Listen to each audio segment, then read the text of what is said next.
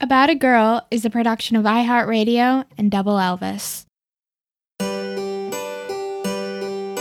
You know about David Bowie. Artist, alien, chameleon, phenomenon. The man who fell to earth and pioneered glam rock, and who never stopped changing throughout all the years. But this is not about David Bowie. This is about Angie Bowie, self described architect of lifestyles whose wild spirit and radical style inspired the interstellar gender bending experimentations that would propel her husband to superstardom. This story is about a girl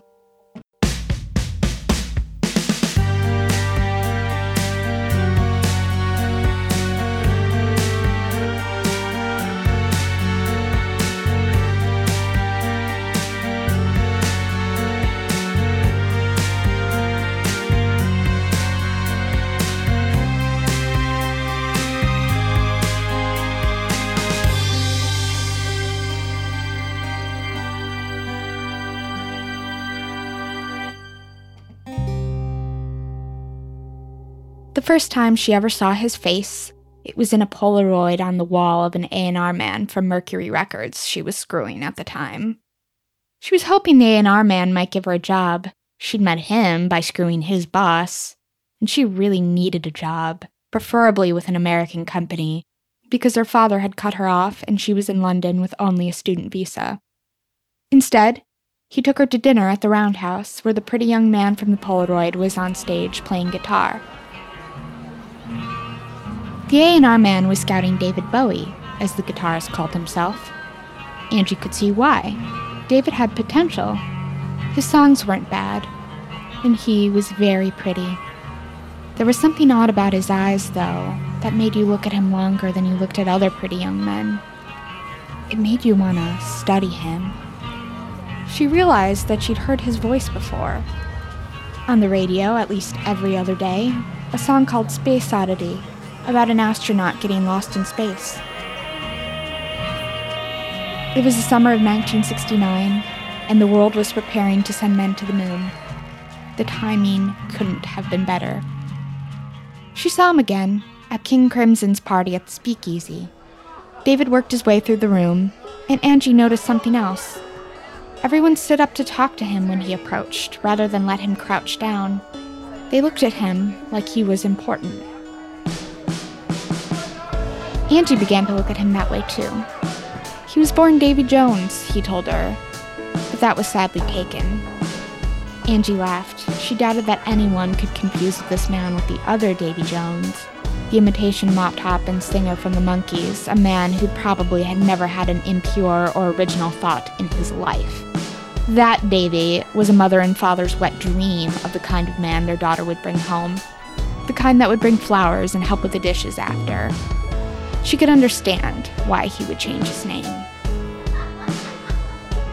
By the end of the night, Angie knew that she was done fucking the A&R man. She took David home instead. They were casual at first. They had sex and talked and fought. She tested him by throwing herself down the stairs at the hostel where she lived. He only stepped over her on his way out and told her to call him if she was still alive in the morning. Cold, she thought was something like approval. Then one night he was sick and asked her to look after him. Sitting on his bed, he played her his tapes. It was the first time she'd really listened to his music, not just catching it in bits and pieces, but hearing it entire. And she realized he wasn't just writing the facile pop love songs she was used to. David's lyrics were cryptic, apocalyptic, heretical, mystical. They were science fiction. Angie believed in all sorts of things, including the efficiency of shagging your way to the top. But she believed in aliens, light people, she called them, radiant beings who either inhabited the most brilliant or the most inspired of humans. David, she decided, was one of them. It wasn't such a strange thing to believe in London in 1969 when men first walked on the moon and the odd eyed boy she was falling for was writing songs about astronauts and starmen. He could be her meal ticket. He could be the love of her life. Angie was fine with either one. Things fell into place quickly after that. Angie found a flat for the two of them. It was in an old Victorian mansion called Haddon Hall, which they would share with a wide assortment of other colorful characters, artists, and musicians. Angie was his first listener when he was composing, his interlocutor on the subjects that fascinated him mythology and theater, gender and mime.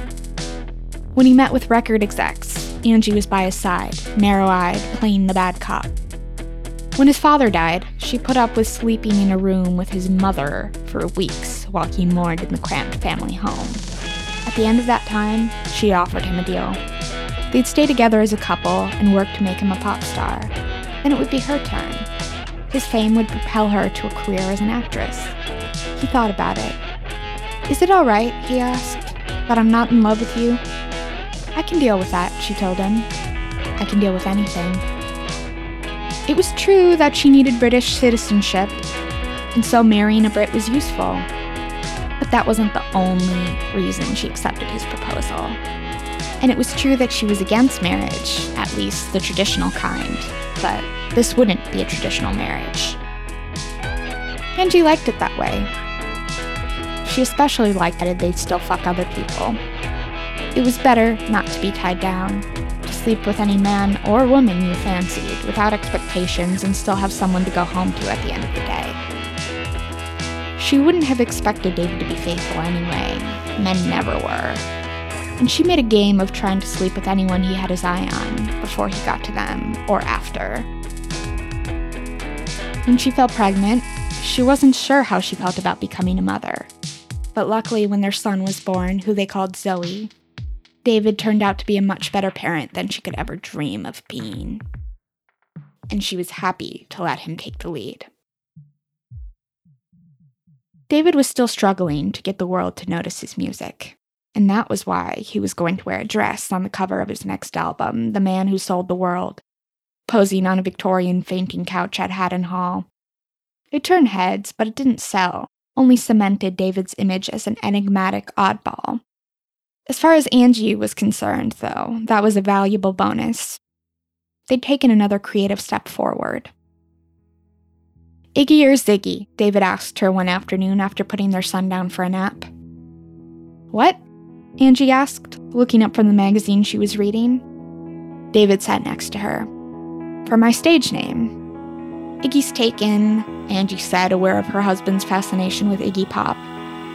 But her interest was piqued. As their son slept, he began to tell her a story of an alien from Mars. It was golden.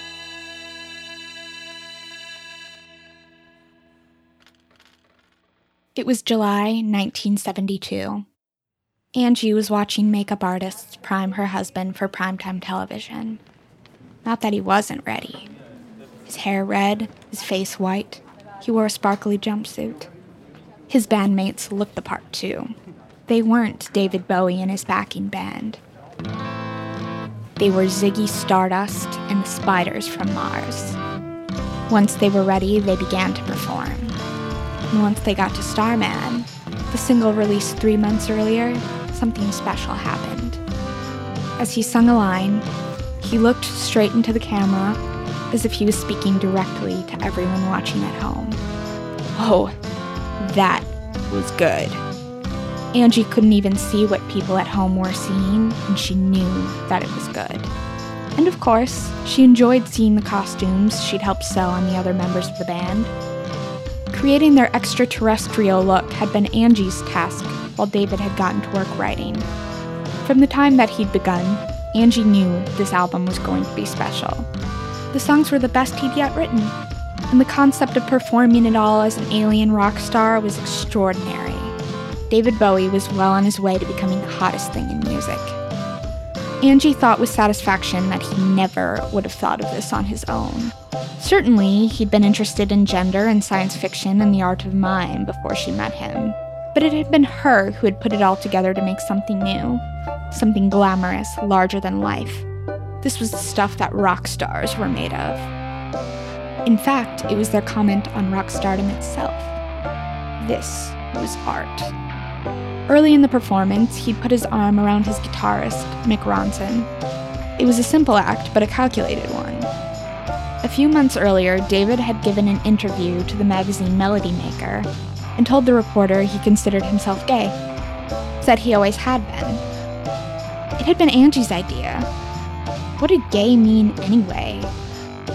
Telling the papers he was gay was a way of sticking it to the squares, the straights, and at the same time telling off the old closeted queens who ran so much of the music industry and thought they knew what was best for David's career and the declaration that Bowie was gay, despite having a wife and child, just made him that much more intriguing to the fans he quickly found himself accumulating. They were young and old, men, women, gay, straight.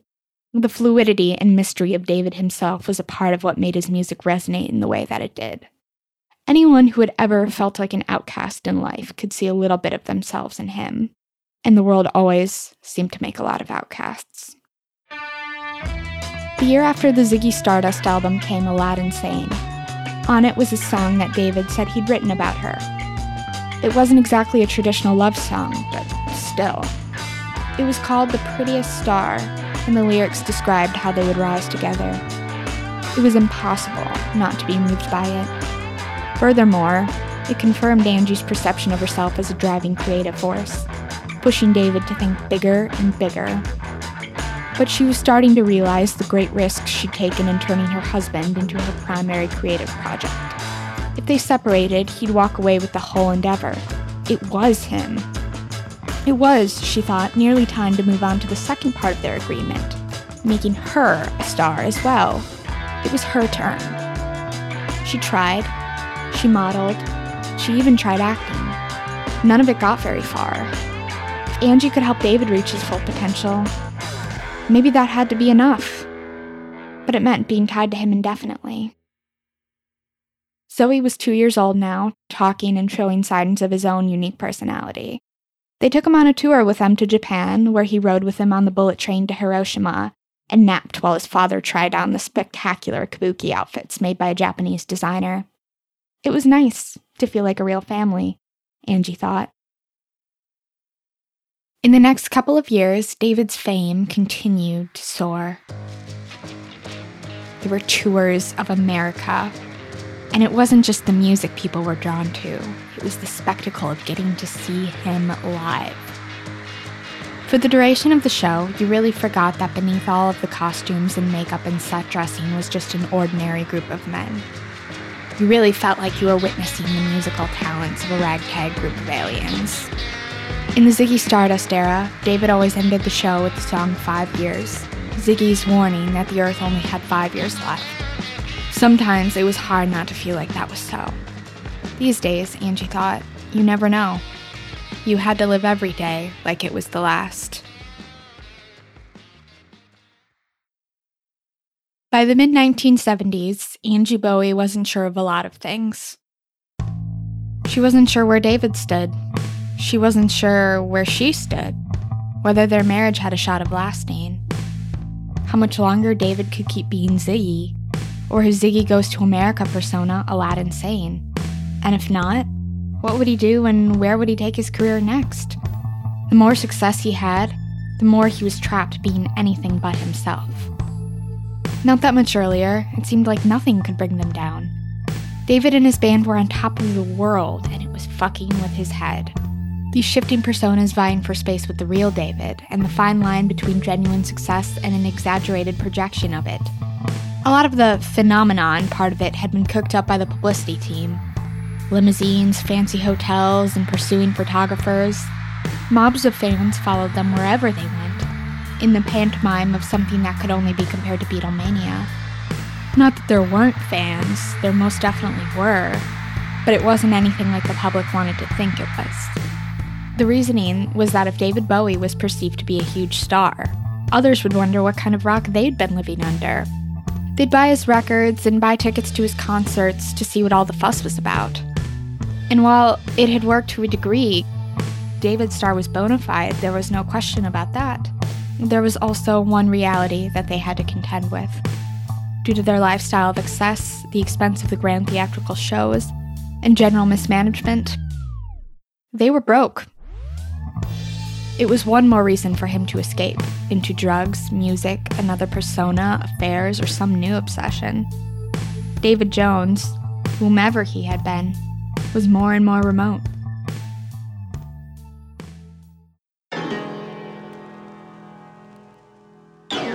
As the 70s waned to a close, the relationship that Angie had with David became less like a partnership and more like bad roommates who argued vigorously, if they acknowledged each other at all.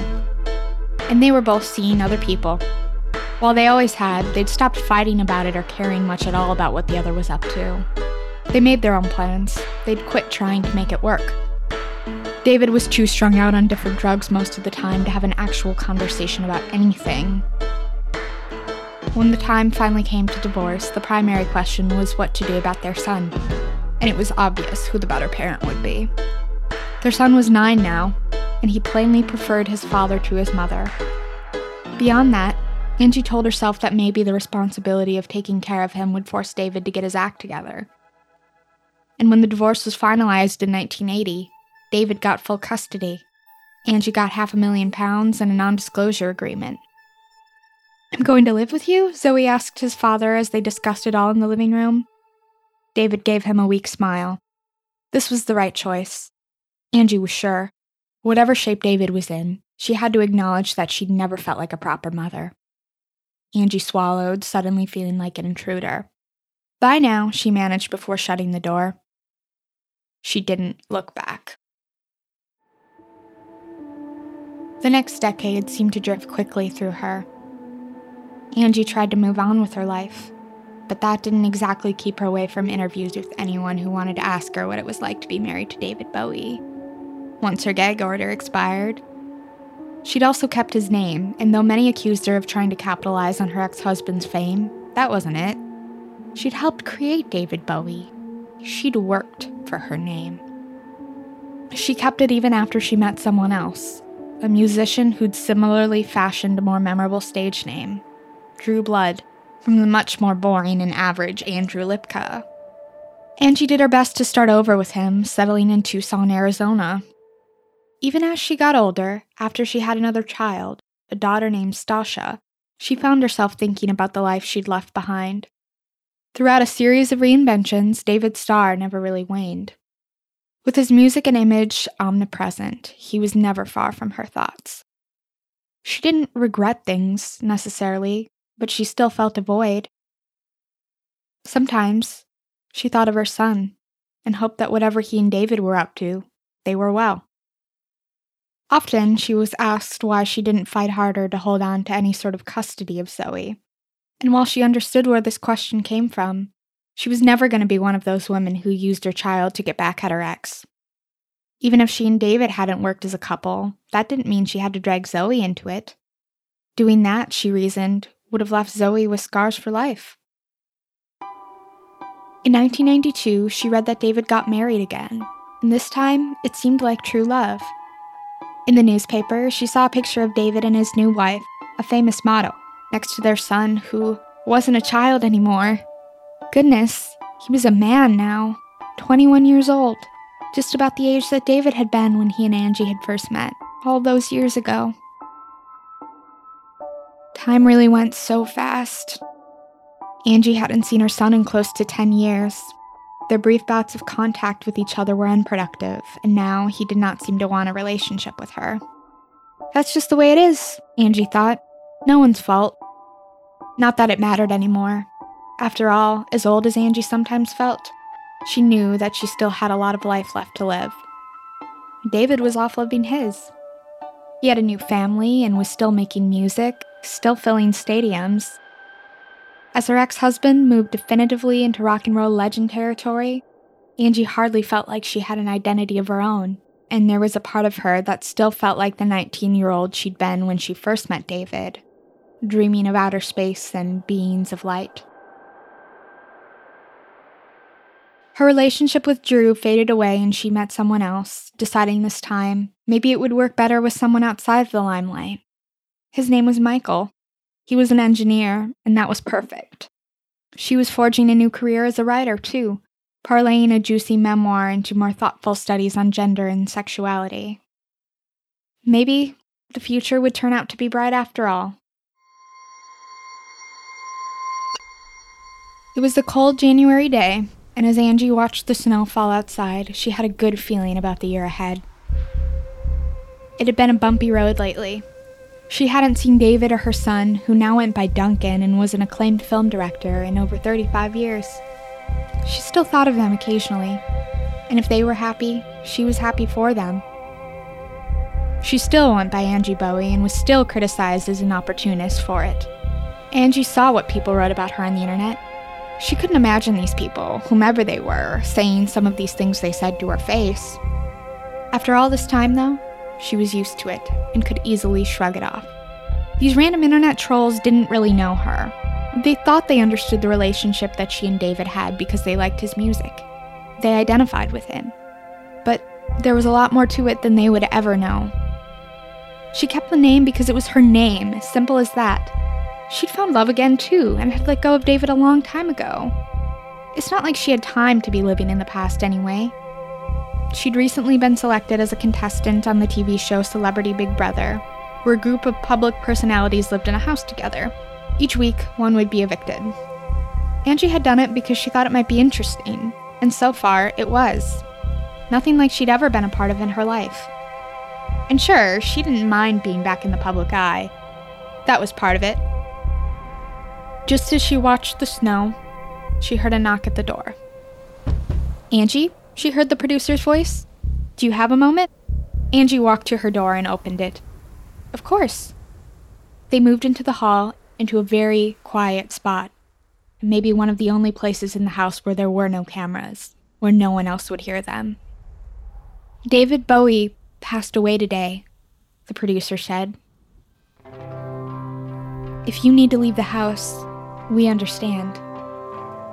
Angie's head was spinning. No, I think I'll stay, she replied after a moment that seemed like an eternity.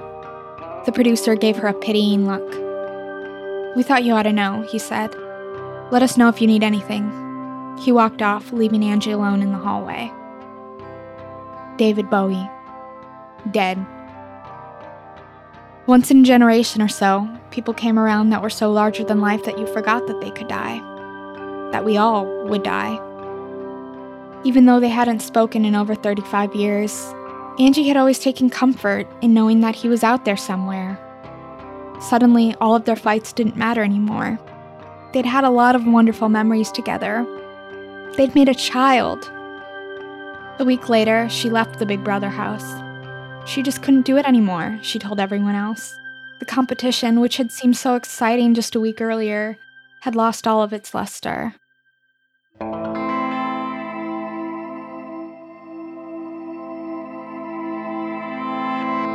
For days, her ex husband's face was all that was on the news, on Facebook. His music was all she heard on the radio. She didn't hate it. One night, Angie found herself listening to it too. Lying in bed, she couldn't sleep. She searched for one specific song on her phone. And she pushed play. Sometime later, she fell asleep, drifting off to the voice of her ex husband from all those years ago.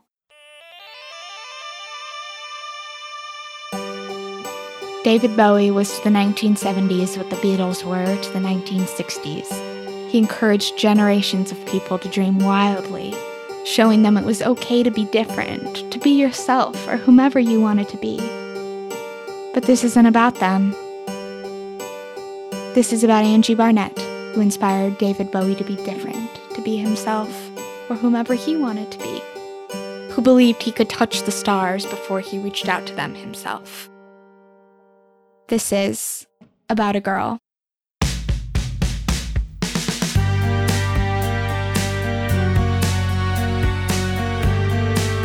About a Girl comes to you from Double Elvis and is executive produced by Jake Brennan and Brady Sadler. It was created, written, and narrated by me, Eleanor Wells, with additional writing and editing by S.I. Rosenbaum. Scott Janovitz is the show's producer and mixer and provides music and editorial support. Audio editing by Matt Tahaney. If you liked the show, please subscribe to About a Girl on the iHeartRadio app, Apple Podcasts, or wherever you get your podcasts. And be sure to leave a rating and review. For more great shows from Double Elvis, visit doubleelvis.com. That's doubleelvis.com.